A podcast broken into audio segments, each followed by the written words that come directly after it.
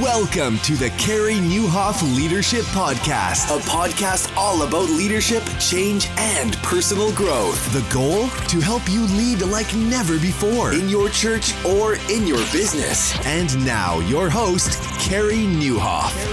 Well, hey, everybody, and welcome to episode 457 of the podcast. It's Carey here. I hope our time together today helps you thrive in life and leadership. Well, we're going to be talking about all things Enneagram with Beth and Jeff McCord. And also, I've got a What I'm Thinking About segment because I got something on my heart at the end.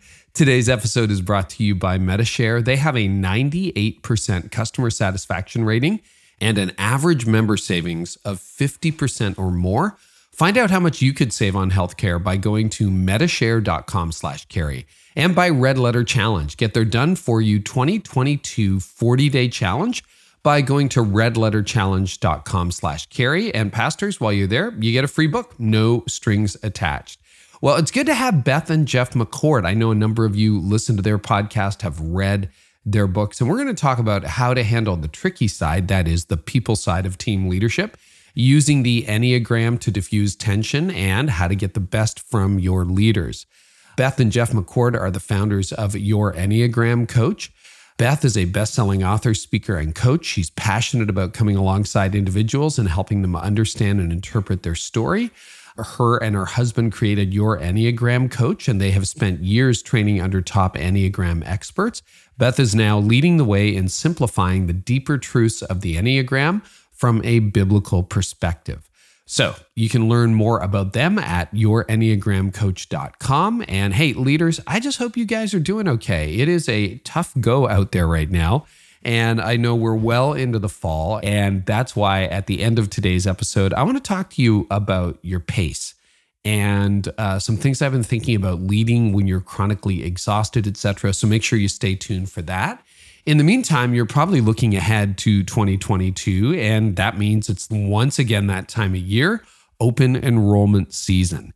It's the dreaded yearly task of diving into the mountain of paperwork and research, trying to find the best healthcare option for you and your family. We want two things when it comes to our healthcare trust and affordability. So, with a 98% customer satisfaction rating and an average member savings of 50% or more, Medi-Share checks both of those boxes. Medi-Share is an affordable alternative to health insurance that allows members to share one another's medical bills. They offer access to 900,000 plus healthcare providers and have a proven 27 year track record. They're a trusted name. And another thing is, they offer free and unlimited virtual professional counseling to their members. So that's an awesome feature. And right now is the best time to make the switch. Find out how much you can save by going to medishare.com slash carey. That's M-E-D-I-S-H-A-R-E dot com slash C-A-R-E-Y, medishare.com slash carey. Hey, pastors, I also want to tell you about my friends at Red Letter Challenge and how they can help you with their done for you resources. Leadership is complicated enough. Have you ever done a done for you campaign? Um, if you haven't, I'll tell you, it's fantastic. Red Letter Challenge will help you see 40% growth in small groups in just 40 days. Or what about this? One leader who ran Red Letter Challenge said, all of my key leaders are stretched thin, wearing multiple hats, and we just don't have the time to create a church wide series with all the bells and whistles. Another leader said, I really want to bring momentum and energy to our church, especially back into our small groups. And okay, one last one. Our church just feels so divided right now. It's so hard to get everyone attending in person and online and to feel connected. So you might be saying, Yeah, I recognize that. Well, that's what Red Letter Challenge can help with. It brings unity. Everybody from kids to adults can dive into the words of Christ for 40 days and get invited into something that is bigger than themselves. And it's done for you. So there really is no better time to launch a 40 day church wide series than the new year. No matter the size of your congregation, let the Red Letter team help you see huge wins as your people become greater followers of Jesus. So to get the 2022 40 day challenge, go to redletterchallenge.com slash carey. That's redletterchallenge.com slash C A R E Y. And pastors, when you're there, you'll get a free book, no strings attached. So, with all that said, let's dive into my conversation with Beth and Jeff McCord. Well, Jeff and Beth, welcome to the podcast. It's good to have you here. Yay, thanks for having us. We're so excited. Yeah, yeah. So you guys have been um, digging into the Enneagram for a while. For those of you who are new, leaders who are new to the whole idea of Enneagram, we've had Ian Cron on a few times before. Uh, but can you give us an idea of why anybody in leadership should even care about the Enneagram? And true confession, you know this. I thought it was a fad before I really became a convert. yeah, Yeah, Well, yeah, it- we wondered that as well. yeah, and, and it kind of comes across, especially nowadays, as a fad, right? People are using it in all sorts of ways, and I don't, you know, a lot of ways that I don't think are, are always helpful. Um, but if you're a leader and you find that your coworkers aren't getting along, they don't understand each other, they keep getting stuck, you as a leader, you can't seem to figure out how to talk with your your team in a way that encourages them or spurs them on, you kind of keep finding yourself stuck and you don't understand how to get out of it, and the Enneagram is going to be a super helpful tool because it gives you um, astonishing clarity into why people think, feel, and behave in particular ways. So the Enneagram is just a nine pointed geometric figure. It looks like a nine pointed star. And it's showing that there are nine valid perspectives of seeing, interpreting, and reacting to the world. And so, if you think of those nine points on the star, um, each of them is one of the main personality types. Think of them as all different colors. And let's take those colors and put them as glasses. So, all three of us, Carey, you, Jeff, and I, all have glasses on right now. Hmm. And it seems like we're all kind of seeing in the same way, right? Like they're just clear glasses.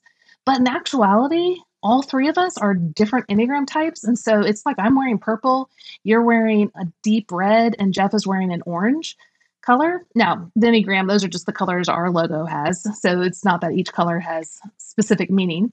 But what that means is that we are seeing, interpreting, and reacting to the world differently. Yet, we walk around this earth and in our businesses as if everyone should be seeing and doing and thinking the same way that we do. So we get agitated and frustrated, discouraged, um, uh, irritable when people don't think and, and do what we think they should do, which is our way, right? The right way. So the Enneagram is going to bring that astonishing clarity. But where it's really powerful is if you think of it like an internal GPS. Hmm. So, Carey, for you, you're a type eight. I'm a nine. Jeff's a six. Now, for each of us, when we each get into a car, our navigation system automatically knows where we're starting from. Well, to use the Enneagram, you need to know your main Enneagram type. And we'll get into that probably a little bit later. But you want to find the type that has your core motivations, your core fear, your core desire, core weakness, and core longing.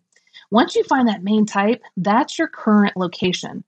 But each of us have a place where we are trying to get at, which is the healthiest uh, version of ourselves, which really is how God created us to be. So in the garden, when God created us, we would reflect Him perfectly, but we're on the side of the fall. And so we sin, we fall short. And so that's like, let's say for me, let's say my perfect destination is going from where we live now in Nashville to Kansas City, where my parents are. We're just going to pretend.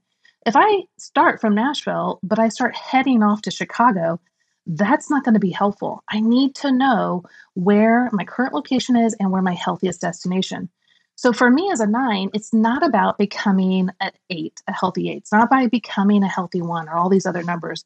How has God called me to reflect Him? Because we're the body of Christ. There is great diversity in all the nine numbers, and that's a beautiful thing. So, how has God called us to be unique? And then when we veer off course, we want to have that rumble strip on the side of the road. And that's part of the Enneagram where it alerts us now oh, if I keep doing this, I'm going to fall into that same pitfall that I've always fallen into. How about I come back to the Holy Spirit, ask Him for help, and have Him work in and through me into that healthier direction? And so that's really what we're talking about with the Enneagram. So if you can realize as a leader, wow, there are times in my leadership that I have veered off course time and time again. I kept falling into that same pitfall. I didn't understand why, but the Enneagram is showing me exactly what's going on and why it's happening. But not only that, it's giving me a trajectory of a healthier destination for me to go. And then I can bless my team by living out that healthiest uh, part of myself. That's really what we're trying to help leaders understand is it's not just about what you do, it's all about why you think, feel, and behave. Yeah. So, you know, for me, it's been a huge uh, help in terms of self awareness, understanding how I'm wired, what motivates me. And eights are, uh, we're sort of, I don't know what you call it, the challenger. We're the people who don't like anyone to have power over us. So we're afraid of vulnerability. Uh, we don't want to be controlled. Uh, Jeff, how do you think, like for leaders listening, and we have a lot of leaders in the business sphere as well as the church sphere, but like knowing your team's Enneagram type, can that make you a better manager? Like, how does that help Jeff in in just leading teams? Yeah, absolutely. You know, Beth and I uh, found out about the Enneagram when I was in seminary in 2001. And so it's been a part of our pastoral career together uh, for over two decades. What, what I found, and, and then in that time, I was also uh, a mediator with uh, Peacemaker Ministries um, when it was around. Um, uh, and one, it helps to get a, way upstream from conflict. So there's much greater understanding of not only what's happening inside of them, but also what is happening inside of me.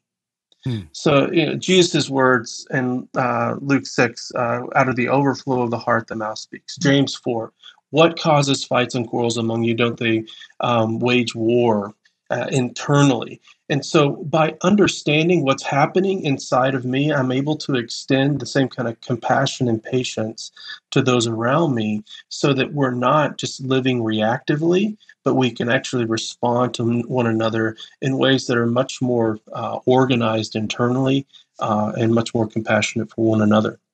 Mm, that's great. Uh, what would you say to people who think the Enneagram is overblown or just like not helpful? Well, then they haven't dug in. I mean, you know, if they've seen a lot of memes out there, uh, you know, unhelpful posts, and especially if they've experienced how people can weaponize it, oh, well, of course they're not going to think it's very helpful. And we're very adamant that people not use the Enneagram as a sword or a shield. You know, we don't want to hurt, belittle, tease, mock, uh, bully anyone for how they've been created and their you know relational style. But we also don't want to use it as a shield you know especially as a leader as a type 9 you know here i started your enneagram coach. I could easily say hey guys sometimes nines procrastinate. You're just going to have to deal with it right? Like but no like that does not bring about growth. It doesn't bring about anything good in our company. Now i can own it. I can say guys yeah sometimes you know i can procrastinate because i get anxious. Don't really know what i'm going to do. I don't know what i want. Could you help me? You know that's mm. a weak spot for me. Um, and so we want to make sure that we're just using the enneagram correctly. But yeah if someone hasn't uh, dug in or people call drink the Kool Aid, it's really because they haven't experienced that astonishing clarity that the Enneagram can bring and accelerated growth that everyone experiences when they take it seriously. Yeah. So, well, um, and I um, think too, you know, one yeah, of the things ahead, is Jeff. that um, the Enneagram came out of more of a spiritual tradition versus a Western, uh, more well studied and researched. And so, what you're finding right now, mm-hmm. particularly for us at your Enneagram coach, I mean, we we reach millions of people globally. And so we're now having universities contacting us for research that not only has started, but research that's going to continue to come out uh, here in the future that's going to put it right at the level of all the other uh, great tools that are out there. Yeah, that's incredible. It's it's really enjoyed a renaissance. It's been around for centuries. Uh, we've had Ian Cron do this, uh, so I know there are some people who listen to every single episode. But I would love your like really quick 10 second, 30 second take on each Enneagram type, just for people who are new or who can't remember. Um, I could do it, but you'll do a way better job. So, what we'll start there's nine numbers. I'm an eight. We've yeah. already got a six and a nine. So, Jeff, you're a six, I heard. And yeah. Beth, you're a nine. What, yeah. um, just start at one and maybe walk us through just the really hyper short elevator pitch for what each type is so that every listener can find themselves a little bit in the story. Yeah. Mm-hmm. Yeah. So the type ones are the principled reformers. They fear being inaccurate, wrong, uh, bad, evil, corruptible. They're desiring to be good, virtuous, and right. The type twos are the nurturing advisors, and they fear being unwanted, unloved, and unneeded. They're just wanting to be loved, accepted, and appreciated. The type threes are the admirable achiever and they fear being a failure, incompetent, worthless. What they desire is to have great worth, value, and be admired, and to have high status and a high image. Mm-hmm. Now, the type fours are the introspective individualists, and they fear being uh, emotionally cut off, mundane, uh, original, plain. Uh, for them, they desire to be their most authentic self, to be special, to be unique. Now, type fives are uh, the individualist investigators, and for them, they fear being um, uh, obligated to have uh, to be incompetent and incapable, uh, to not have knowledge, to be ignorant. For them, they desire to have all of the knowledge they need to press forward and to be able to dive deep into any given subject, but also to have enough internal resources to get that done. Um, now, the type six is the faithful guardian. They fear being without support, guidance, and security, to be blamed, targeted, and definitely abandoned. And what they desire is that security, uh, guidance, and support. Now, the sevens are the enthusiastic optimist. And for them, they fear being emotionally, uh, or, I'm sorry, they, they fear being trapped in emotional pain, hmm. limited, mm. deprived, and definitely missing out on something fun. For them, they're looking to be happy, fully satisfied, and content. The type eights, which is you, the passionate protectors, they fear being uh, harmed, controlled, uh, challenged, and definitely left at the mercy of injustice. For them, they're looking to be uh, the protector of themselves and those in their tight inner circle. And the last but not least is my type, the peaceful accommodators. We fear any kind of conflict or tension. We fear being overlooked and unimportant. And we definitely are wanting inner stability and peace of mind. So, that, mm. in a nutshell, is all the nine types with their core fears and their core desires. And everyone has a strength and a weakness, right? There's oh, yes. some good parts of every type. And and uh, do you agree that there are healthy and unhealthy expressions of each oh, type? If anything about the Enneagram, I think that's one of the most important aspects of the Enneagram and, you know, we call it being aligned, misaligned, and out of alignment of truth. And when you're aligned with what is true, you're going to live that out. The overflow of your heart comes there. Um, but then when we're starting to get misaligned, it's kind of autopilot. We're starting to uh, react to life instead of being proactive and, and very aware. We're just reacting. And then being unhealthy or out of alignment, man, can be absolutely destructive for yourself and all your relationships. So we really want people to understand that no matter what type you are, there's no best type. All types at their healthiest are amazing. And all types at their worst are literally the worst. yeah. So no, no one can take the prize and no one gets the worst. So, you know, we just want people to recognize that's why the Enneagram is so helpful because it really shows who you can become. So we don't have to go through every type, but you can if you want. But I'd love you to random again. People love to uh, again. This is free consulting, right? So people want to know when am I unhealthy? When am I not unhealthy? Yes. What would be an example of like an unhealthy one? The person who has to make everything right, perfectionist tendencies, and then pick a mm-hmm. few other types. You can pick on me and maybe what an unhealthy five or six would would be like. Yeah, like I'm just pulling numbers out of a hat. So take it where you want. yeah. No, yeah. So the type ones, um, for them when they're struggling, they're definitely definitely going to be hypercritical. They're going to see all the flaws. And it's because they have an inner critic that sees all the imperfections of life and in people and in themselves.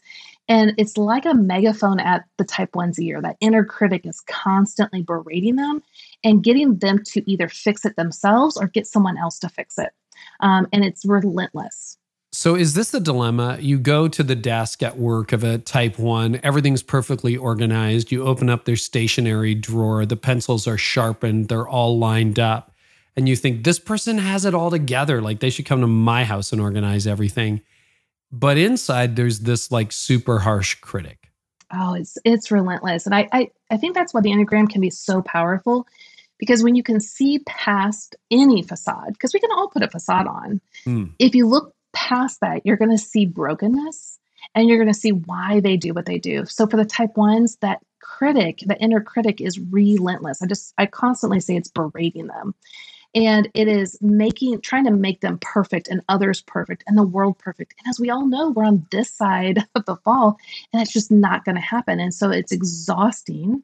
And so when anyone brings criticism to the type one, what they have to realize is they already had a hundred or thousand fold of criticisms aimed at them from their inner critic already. So if you feel that they're too sensitive or prickly or kind of bite back, it's because they've already dealt with all of that. And usually it's kind of like a coffee cup when you pour coffee in it. Um, you know, and it starts to spill over. Hmm. Well, that's kind of what's happening with a type one. When you start to feel criticism coming outside of the type one, it's because they've already dealt so much with criticism aimed at them that it from the inner critic that it's overflowing into how they're reacting to those around them. And so to understand that, it can give you empathy. What does an unhealthy or misaligned one do? How do they act out at work? How would you feel the impact of a misaligned, unhealthy? Yeah, well, what's interesting is that though they're going to feel great resentment inside, and the resentment comes where they feel they're the only adult in the room. Like I, no one else is like, doesn't everyone else see these imperfections? Because they we all think we see the world the same way. So ones think everyone else sees these imperfections and they're choosing not to take care of it. So it brings up resentment. But to be resentful or angry in the mind of a one means that's being bad and wrong, which is one of their core fears. So they they come at it from a different place than just being angry. Like a type 8 might just say it like it is, you know, like, right. hey, let's get at this, you know. Whereas a type 1 is going to bring it with more logic and reason and not so much of a bite, except you're going to feel it kind of come out sideways. You're going to feel a, a, little bit of prickliness. You're going to feel the aggressive a bit. It's a little bit of passive aggressive, but it's just it's it's a slight coldness, but they're trying to be warm. You can feel the criticism underneath, or they will say what needs to be done, or tell you where things are wrong. But they're going to try to do it in a warm way, but you can just feel that bite under the surface. Hmm. And that's usually when they're struggling, when it's really built up inside them. And that's where we can come alongside our type ones and kind of help to advocate for them by letting them know you've done a great job seeing what needs to be perfected. And I really appreciate your detailed eye on things. Um, and it seems like right now you might be really under the gun or feeling the pressure to get things right or to make things perfect. Is that true? And so by coming alongside them can really mean the world to them. That's super helpful. So let's dive in, Jeff or Beth, on another type and pick it apart that way. Because now yeah. I think it's coming into you want to do six? for leaders. Yeah, sure, we can. Uh, you can comment on the enneagram stuff, and I'll well, elaborate. You, well, tell everyone about your, the sixes. Well, I, uh, at at our best, um, we're loyal, and and our loyal uh, trumps everything else. As a matter of fact, when you when you how we use all of our gifts, all of our knowledge, it's all in trying to find security in relationship uh, with someone else or even a system of belief. And so it's not so much about, I, it's very selfish in the sense that I want security, but it's also about other people. So it can look at times very accommodating to other people, it can look very people pleasing. Now, Sixes are a little bit more dynamic than some other types because there's two types of sixes, and there's one six that's very uh, phobic, fearful, and there's another six that's more reactive, and they call that counterphobic, and they they actually look like eights at times. Mm-hmm. Well, they all, hmm. all have fear, but they all have fear, and everything is negotiating around that fear. So when it comes to organizations and contributions to the team, uh, sixes oftentimes will overperform, mm-hmm. trying to find security, trying to will will you prove your loyalty to me as much as I'm proving to you. Mm-hmm. The, the biggest message that you can give to sixes whenever you start to see anxious behaviors, passive aggressiveness, there it's almost at, at times um, they can be uh, very enmeshed, and then we can also be very distant and independent and you never quite know where a type 6 can be and it can feel a little chaotic but the biggest thing that you can give to a 6 as a leader is engagement hmm. and to stand with them in the midst of their storm and saying hey i'm here we're good. Mm-hmm. You're good. You're doing a great job. And and what you'll find is is that the more that you're able to what we call a non-anxious presence to offer a non-anxious presence to a type 6 the more their interior so if, if a 1 has a uh, critic a 6 has an inner committee. Yeah they've got a ton of voices that includes a critic that they're trying to answer to to make sure that they're the best that they can be for uh, their leaders and their teams so I don't know that I have this right, and a little knowledge is dangerous, and that's what I have about the Enneagram. Although I have done some research, is it true that the Enneagram Six can? Because I'm convinced every from what I know that everyone who answers to a board, which is most church leaders and a lot of business leaders, they have a six on the board. And as I learned about the Enneagram, I thought I think I have mistaken what the sixes bring because are they the people and i could be wrong here who will often raise questions about the 15% budget hike because boy that's ambitious. How do you know we're going to make it? And they will have a lot of questions up front but be deeply loyal on the back end. Is that typical behavior for a 6 mm-hmm. yeah absolutely. And and it, it really comes from that heart of protecting. So the loyal guardian protecting their team. That could be their church their family school whatever team that is. They're definitely and, they, and they're able to think through all the possibilities. That's the hmm. thing. That's where the inner committee comes in. The inner committee jeff has said it's kind of like being in parliament in england where you know you got the main speaker who's speaking. And then all of a sudden like hey we're going to be doing this folks.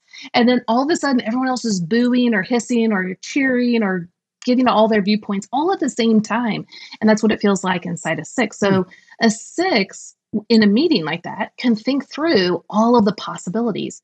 Now, for those that have already made the decisions, we're going to have a budget, we're going to move forward in this area, and all of a sudden here comes someone and they're asking all these questions, it can feel like they're not for the group or they're for the board, when in actuality, they're trying to prevent anything negative from happening.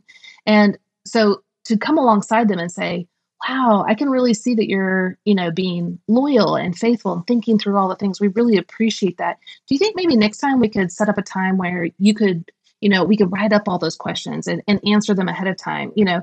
Now, we're not that, you know, they'll, they'll still have questions when they get there. You know, there'll be even more questions, but to help bring a sense of, hey, we're for you too. And we want to help you to navigate all of the questions that you have that are, that are good and helpful. But maybe 30 questions in one board meeting won't be as helpful. Well, and, and there's a few people will experience what, what I call my, uh, our, our coaching director calls uh, my sixiness. Um, so when people are experiencing my sixiness, they can experience it in two ways. One, uh, there it can come across as suspiciousness mm. of a leader mm. that I don't think you're taking good care of the team or the organization.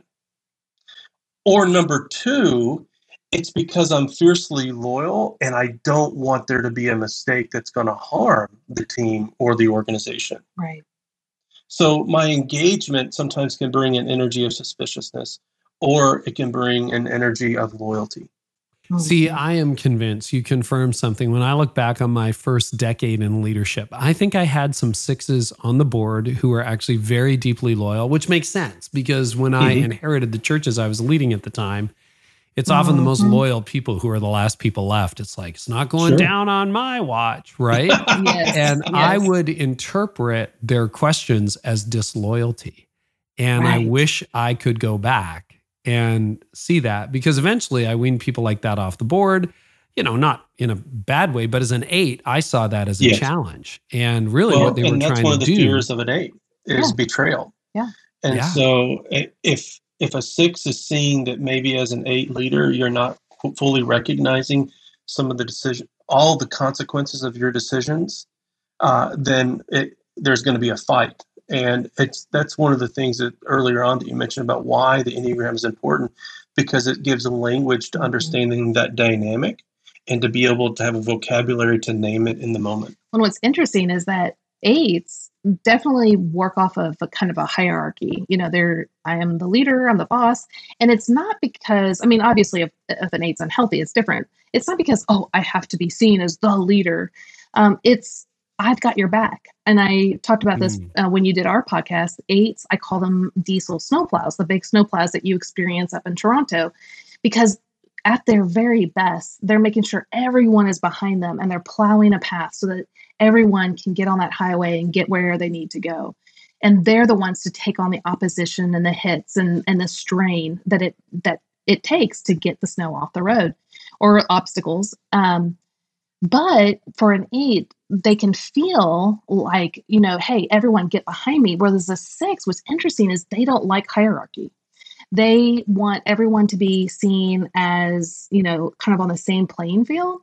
And so when someone comes in with with too much leadership and kind of telling people what to do, the six can get very provocative and start pushing and prodding to see, okay, well, that's okay, but are you for us or are you just trying to tell us what to do? And so it can get very provocative and testing loyalties and seeing where everything is going to land. And so, but then that can really upset the eight because it's like, why are you challenging me? You know? And that's why this is so powerful, like you said, Jeff, is if we understand what's going on under the hood, we can actually have real conversations about what's going on versus assuming, and we call it a suicide, assuming incorrectly other people's thoughts, feelings, and motives, which gets us in a whole heap of trouble. Okay, well, this is really good stuff because uh, you know I need the first five years of my leadership back with a couple of key relationships based on this. I just didn't know, and they didn't know. Sure. And when you're not aware of that, you end mm-hmm. up in a really um, and it wasn't it wasn't terrible. It wasn't like headline stuff. It's just like you sure. end up hurting each other when you don't mean mm-hmm. to, which is so right. good. And you know, I, I, can think of some sixes in my life, and every time it's like, well, you know, this could go wrong, and that could go wrong, and this could go wrong, mm-hmm. and that could go wrong, and I'm like, ah, just do it, you know. But right. uh, when you realize that that's that's different wiring, it's super helpful. Okay, let's pick on yeah. another type. Let's do threes and sevens because okay. They, I, my theory, and again, correct me if I'm wrong, is many of the leaders, not all, but a lot of the leaders I work with are threes sevens, eights, twos, and yep. ones. Those are the most dominant types that show up mm-hmm. in my field. Not that there aren't nine, sixes, and fives and fours, but they tend to show up. So let's pick yeah. on uh, let's pick on threes. Uh, what do you call them mm. again? I think of them as performers. These are yeah. the the uh, admirable achievers. They're achievers. So, yep, they're achievers. Yeah, they are achievers, and man, they can be optimistic, hardworking. Uh, they can champion people. Um, they're the types of people that have lists and goals, and they are going to get those things done. But they can get really frustrated if others aren't as efficient as they are, and if others' work uh, kind of puts them in a bad light. You know, so mm. if um, they aren't as successful or it reflects poorly on them, that can get uh, threes really frustrated and upset. A lot um, of it um, image related, right? A little bit very image much, related. Yeah, I need like we, to be seen about, as successful. Exactly. Yes. So we talk about like, you know, Jeff was a place kicker in college and the saying, you're as good as your last kick. Well, for a three, it's you're as good as your last success. And mm. so they're always striving for this next success, this next achievement. And but once they check it off, they're like, yes, I did it, gold star, trophy, whatever you want to call it. For them, it's like five seconds of glory, and then it's like, oh, but wait, what's the next thing? You know and they have to go on to that next thing and the next thing. And it's exhausting to always hold up a very specific image that they want to show others that are around them. And so for them they're they're constantly not realizing how exhausted they are because they're always running to the next thing. Hmm. and the good news about threes because it, at times it's almost as if they don't see you because they're so focused on the goal and getting to the goal that people become instruments to get them to where they want to be. But when a, a three moves to health and starts to understand their own interior world and that they're the false self that they're portraying to everybody else as the achiever that everybody should admire, when they start to identify who they really are as people, then they start to see people on their teams and in their organizations uh, to move towards them so that it's not just them at their best at the expense of others but they're at their best as they're bringing everybody else along with them. Exactly. Hmm. and if you're leading a three what are some keys to leading a three well? Well you had actually said it in our last podcast and i was like yes that's absolutely correct you definitely want to cheer them on. They really thrive well on affirmation and recognition. But really, what they're hoping for is to be cared for, to be delighted in for who they really are. Now, they're constantly putting on these achieving masks and personas, but if you can kind of just get between all of that and say, hey, I see you, I really admire you, and I like you, it's really going to blow them away. And that can really help them to feel like, oh, you mean I don't have to achieve all the time? Like you like me just for me. And that is gold right there.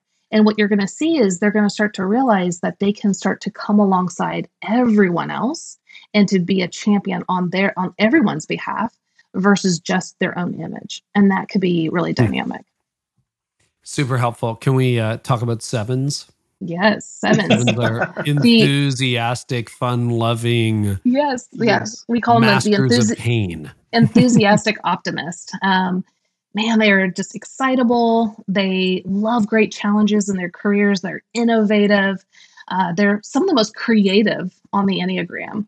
Um, they're there's no failure. Whereas for threes, it's all the fear of failure. For sevens, hmm. it's like failure. What are you talking about? This is a new opportunity. I fell out of the airplane with no chute, but I walked away. So it's fine, right? It was fun. it's all good, right? Um, but for them, where they can slip into you know trouble especially being a leader is that they can lose focus. They can get really excited about a project or a new shiny thing you know but then they can lose focus because then they're off to the next shiny thing and then the next shiny thing. And so and, and they can really procrastinate with mundane tasks which can be a real hardship for a leader right? Because we all have things that we have to get done. Even if we have assistants that kind of help us along the way, there's still things that we have to do. And if they procrastinate or actually avoid them altogether, that can you know basically be a snowball effect where it just keeps uh, going down the hill and eventually it could wipe out the whole team if it's not taken care of so you could almost be the leader because you hear about this all the time who like read a new book went to a new conference and all of a sudden the whole company is going to pivot and we're doing this and the whole team knows for 30 days until you read the next book or listen to the next podcast yes. or go to yes. the next event or have a new friend who told you this is the way. Is it that kind of personality that can show up at work as well? You know, my initial thought is yes. And each Enneagram type would have their what reasons for doing that. Mm. So a mm. six might adhere to the book because they believe it to be true and it's going to answer all of their worst case scenarios. The five may be like, oh, this is well reasoned, and I, based upon all of my mm-hmm. research, this is the best of the many voices on this particular subject. But it is true, yes, sevens will do it because they may jump in immediately uh, to the excitement of a new idea and a new way to reach, mm-hmm. uh, to whether expand the business, scale the business, reach more people, impact more people's lives. But then once they see the next one, or they see the limitations in this one idea, that they're looking for the next one to solve it because they, they don't want to be uh, constrained mm-hmm. by just one idea.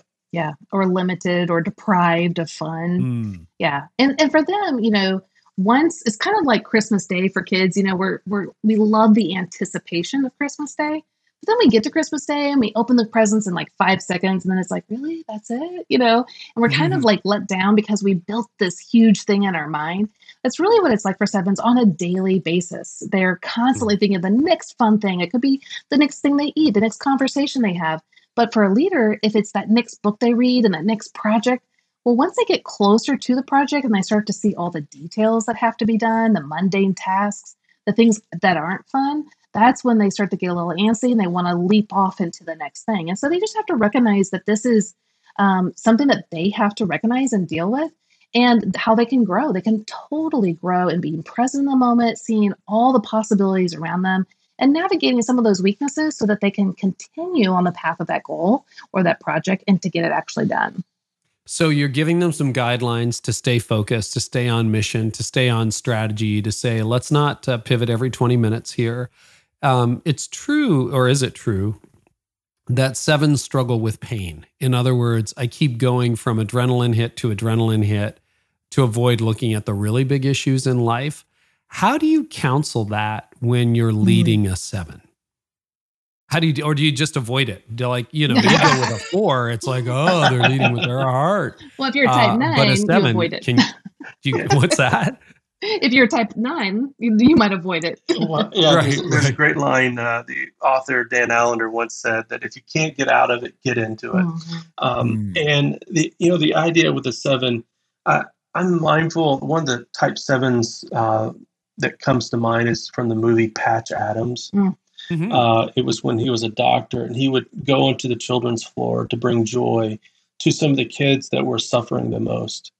The key here is that for a seven, when they hear no, they're thinking of that childlike part of their heart that's telling them they can't do something versus drawing something out of them that is very noble and admirable because sevens can bring joy and life to even some of the most sorrowful situations. And so it's appealing to their giftedness to bring life and ideas, but to use it as a superpower versus using it frenetically and without control or without restraint. Mm-hmm. Yeah. So if sevens are able to sit in the mundane all the way to pain, you know, so there's a lot of in between there, they can, they, they are remarkable at bringing life and abundance and joy to some of those dark recesses. You know, uh, another great movie is Inside Out. Joy mm-hmm. on Inside mm-hmm. Out. You know, she's trying so hard to get away of get rid of sadness, basically, like just to shove her out somehow. Here, you stay in this circle, don't move. But at the end, what she recognizes it is the embrace of the joy all the way to the sorrow of life that makes it so rich and beautiful. And so that's when she realized, okay, we can have both and it actually be meaningful instead of trying to get rid of sadness. And so that's really, you know, what we see when we see sevens embrace the fullness of life, that's where they really excel. Hmm. This is so helpful because, you know, when you start out in leadership, or at least my journey, it's like you don't think any of these factors are in play. And then the longer you're at it, you're like, no, we're leading yeah. humans. And this is all that's in right. play at work. Mm-hmm. Yeah. Well, and, and, we all have responses to each of these types. I mean, like right. my response to a seven or to a type one yes. is very different than my wife's response to those. So it even for you as a leader, it helps to give vocabulary and compassion to yourself and understanding all these dynamics that are happening around you that maybe you didn't weren't able to access before. Yeah, I mean, just the knowledge of the Enneagram has really helped us lead our company. And for me as a nine, you know, I'm a peaceful accommodator. And if I were to just live in that position of just accommodation, that is not a good leader, right? You mm. know, we there are things that have to get done. And and the nines, what we struggle with the most is what's called sloth. And it's not a physical laziness. And in fact, um, nines can actually be the busiest on the Enneagram. And a lot of it's to avoid all the other things, but we're busy on, on the behalf of others but we forget about ourselves. There's this internal fog. But I can't lead well unless I know myself and I lead from that interior part of the core of who I am and what I want. And really, what I want as a leader, I want my team to feel cared for, like almost like Camelot, where there's a round table, like everyone has a place at the table. I want your voice to matter. I want my voice to matter. I want your voice to matter.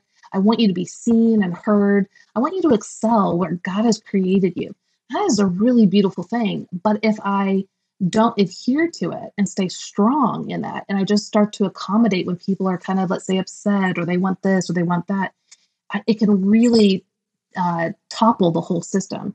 But to know what I need and to go after it is so important. So, using the Enneagram has been so helpful for me to be able to speak specifically and with directness to any of the personality types the way they need to be talked to, mm-hmm. not the mm-hmm. way I want to, for people to talk to me. Apparently, nines make great presidents as well. Uh, yes. I wonder if, if. Lincoln was a nine. Yeah, you know, we think we think Lincoln, um, Reagan, Obama, probably Clinton, um, at, at least those, and maybe Carter. There, there's hmm. several mm. presidents that were uh, nines. Like uh, President Reagan, I would definitely believe he was a nine with an eight wing, which is actually me. Um, though we use both our wings, uh, I definitely lean more into that eight space, which is great because it right. it helps me to get going, to advocate, and to have passion. Where my nine wants to chill out, you know. But uh, you can yeah. you can see that that passion in Reagan. Hmm.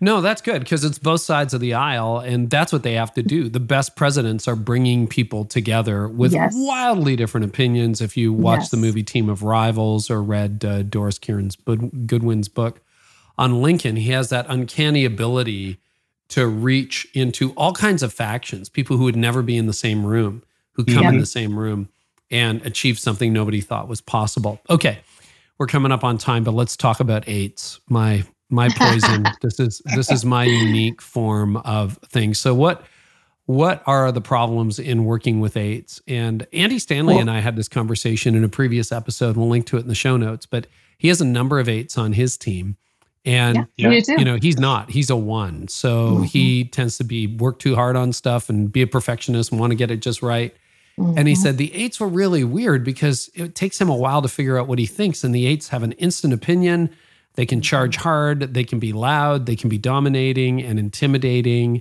how do you lead eights yeah. It, it's great. One of the interesting things about the Enneagram, Beth and I noticed that. Uh, so when we started your Enneagram coach, the people who we hired first were typically eights Mhm. wow because as first time entrepreneurs and Beth being a nine, me being a six, where we're not leading with a very bold vision and we needed people to help us make decisions Mhm. uh, which is interesting because we were actually addressing a blind spot, and it took us about a year. Like, wow, we we we've hired a team of eights.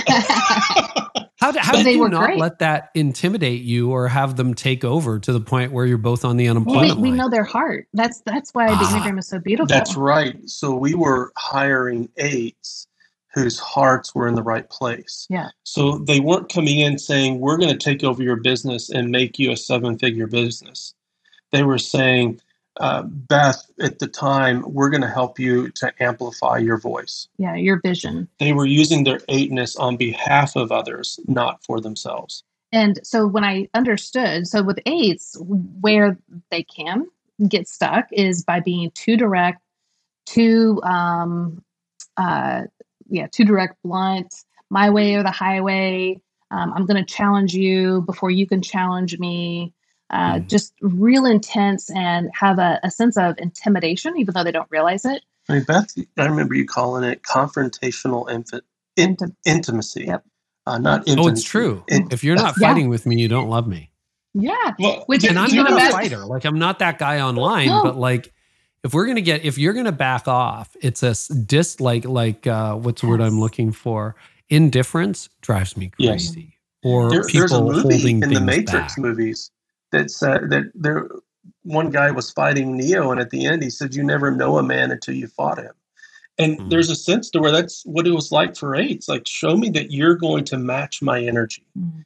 and that I can trust you, and that you're going to engage in this mission at, to the same degree that I am. Because my But wife at- finds that exhausting. by the Yes, way. I was gonna say. As a nine, it goes against my entire core of my being. But here's what's amazing: is with the team that we brought on, and to to see behind. So the eights have a strong exterior, but in fact, mm. they are some of the most tender on the enneagram. And I've had several eights in my life that showed vulnerability of that side of them, um, which is very rare. But when you see it, you're amazed at the depth of of tenderness and what they will do to protect those that they love.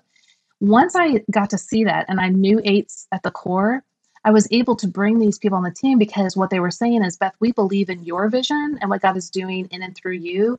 And we're going to make sure that you don't slip into sloth again. We're going to make sure that we champion you and what God is doing in and through you.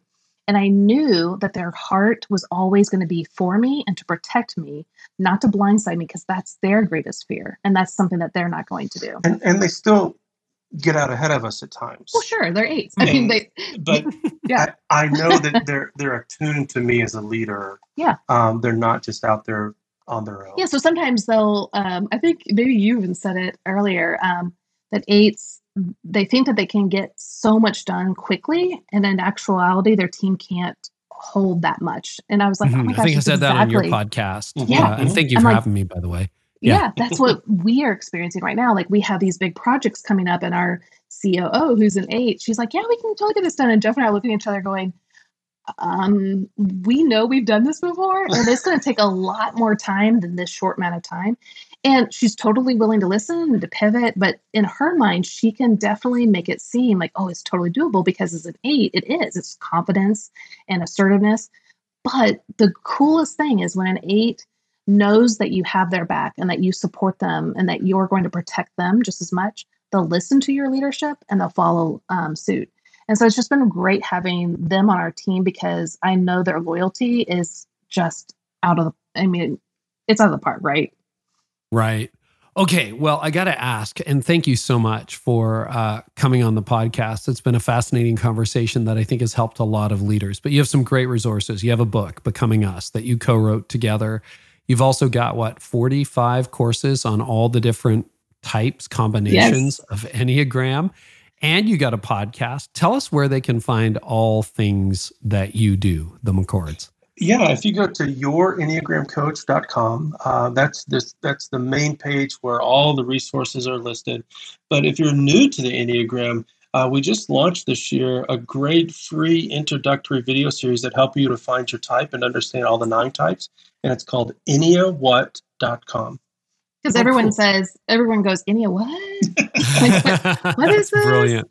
So Ennea what? We will link to that in the show notes. I really appreciate you both. Thank you so much for being on the podcast and Thanks, uh, really, really helpful and even leading my own team. Thanks, Jeff. Thanks, Beth. Thanks, Carey.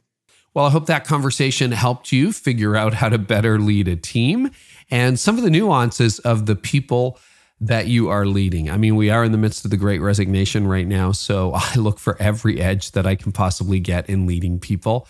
You can find transcripts for this episode at careynieuwhof.com slash episode 457. Want to thank you to our partners for this episode. Thanks to Medi-Share, they have a 98% customer satisfaction rating, and you can save up to 50% or more. Find out how you can save by going to medishare.com slash carey. That's medishare.com slash carey. Red Letter Challenge, if you're looking for unity, done for you solutions, and so much more, go to redletterchallenge.com slash carey. And while you're there, pastors, you get a free book, no strings attached. So that's for 2022 for you, 40 day challenge. Just head on over to redletterchallenge.com slash carey. We got a What I'm Thinking About segment. I want to think about the gateway drug to moral failure. It's actually exhaustion and it's the gateway drug to a lot of things. And I know a lot of leaders, as we close these final weeks of 2021, are tired. And I just want to talk about that. I've been there as a leader, I have been tired in the past. And uh, it's just something from my heart to yours. But coming up, we got Kara Powell. And uh, I'm excited for you to hear that conversation. Here's an excerpt. This generation of young people, they are an anxious generation. Uh, we, we know that even before the pandemic, they had quite high rates of mental health challenges, anxiety, depression, uh, suicide, even. And uh, according to CDC data, during the pandemic for young people, anxiety has tripled and depression has quadrupled. Also coming up, Ken Coleman, Ian Cron, uh, Nicky Gumbel, Don Miller, Dave Hollis, Mark Sayers, and so many more. And if you subscribe, you get that all for free. Thank you so much for leaving ratings and reviews, sharing this on social media.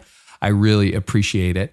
And if you like this episode, I would love to have you check out some of the other stuff we do. If you head on over to careynieuwhof.com, uh, that website uh, where I write gets accessed about 7 million times a year.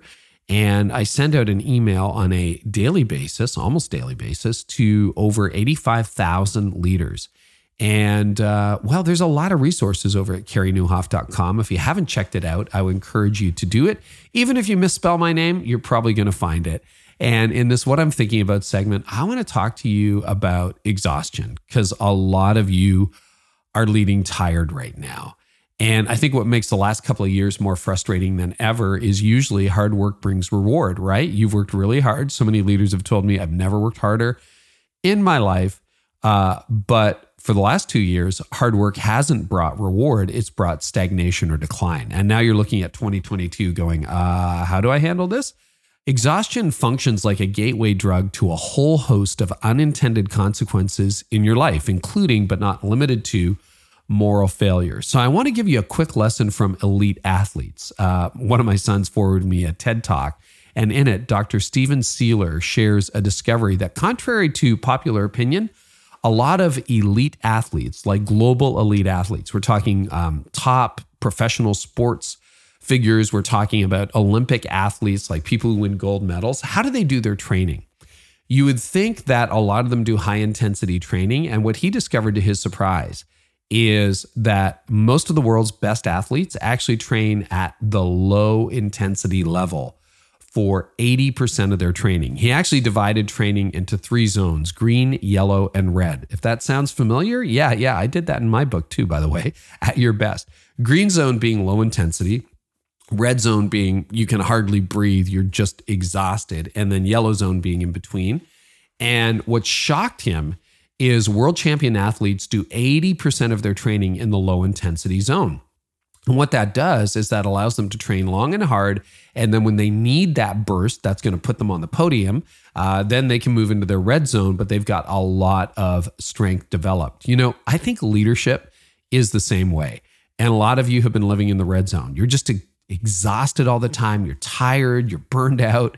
And exhaustion is a gateway drug. Now, if you've done that for two years, okay, you made it through. Good for you.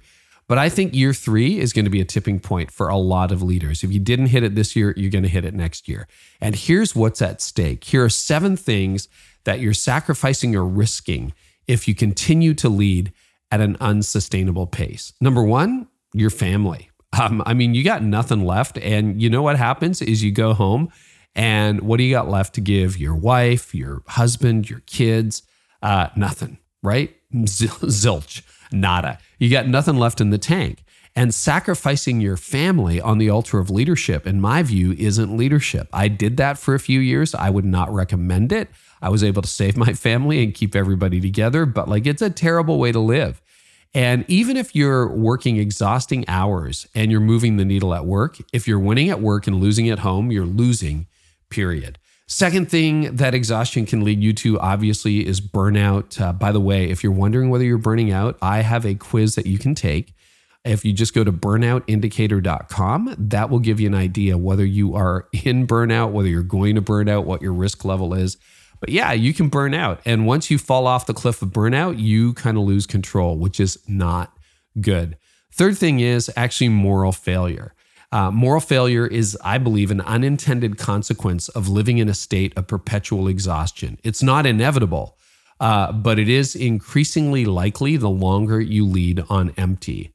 Exhaustion really is the gateway drug to moral failure. There's an author a few years ago, Stephen Mansfield, who wrote a great book on how leaders end up in the ditch. And he said, you know, when leaders get exhausted, when they're isolated, if they stay too long, moral failure often follows. So, this is why. When you're exhausted, bad things seem good and good things seem bad. And that's a perfect setup for moral failure. So, I think that's at stake if you keep leading. I'm not saying you will, I'm just saying the odds go up the more tired you are. Okay, a couple more things that really are at stake if you're leading exhausted all the time. Terrible decision making. Um, an exhausted decision maker is a terrible decision maker. It's exceedingly difficult to make good decisions when you're tired. That's true personally. I mean, that's why at night, right? What happens in the morning, you're drinking like, you know, your smoothie and you're eating spinach. And then at night, you got the bag of Doritos open on the couch. Why? You're tired. That's what happens. And that happens when you're leading as well. If you're just tired all the time, you can't make great decisions. Uh, fifth consequence a defeated team. A defeated leader will eventually create a defeated team. Your team's passion level will rarely exceed yours as a leader. Uh, sixth thing that's at stake is you're going to produce more of the same. If you're in a malaise right now as an organization, you will continue to be at a malaise if you are exhausted because you can't think straight and you can't be more creative. Brain research is increasingly showing that when you're rested, you're actually more creative. So when you're exhausted, you're less likely to get the breakthrough. And then finally, and this is a corollary to that, ineffectiveness, right? As more than one leader has said, the best thing you can bring to your job as a leader is your energy. Uh, you can sprint for a month, you can sprint for a season, but you cannot sprint for years. Ironically, in your desire to do more, if you really don't check your energy level, you'll end up accomplishing less and you'll end up being ineffective. And I've called this out before, but I think a lot of leaders have lived over the last few years going, well, just get me to a holiday. Just get me, like, let me, travels back. So maybe I'll just take a vacation or I'll go to the beach or the mountains or somewhere tropical and, you know, sit in a hammock for a while and I'll be fine. And, and the fallacy in that is that time off can't heal you if the problem is how you spend time on right? If you're spending your time on exhausted, you can take a month off and feel great. But the first Monday back at 11 a.m., you feel like you got run over by a truck.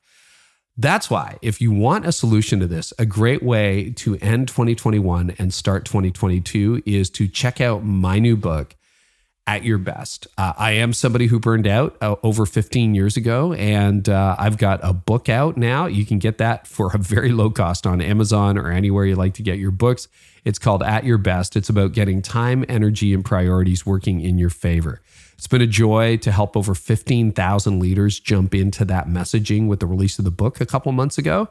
And uh, we're getting notes every day from leaders who are saying, I can't believe the difference that the strategies in At Your Best are making. It's designed to help you get back your margin so you can live on mission, so that you can actually be more effective at work, more present at home. These are the strategies I've used for over 15 years now. And I, I can tell you they've been field tested proven, and I would love to help you with that. I've also got a companion video masterclass that you can check out. Everything's available at atyourbesttoday.com. So if you go to atyourbesttoday.com, you can get the book. If you're interested, there's a companion video masterclass, and that also has uh, some study questions for you. And uh, hey, we're just here in your corner, and I want to see 2022 and even the end of 2021. Like, don't write the year off yet uh, see you live at a sustainable pace. Thanks so much for listening, leaders. I'm so grateful for you back next time with a fresh episode. And I hope our time together today has helped you thrive in life and leadership. You've been listening to the Carey Nieuwhof Leadership Podcast. Join us next time for more insights on leadership, change, and personal growth to help you lead like never before.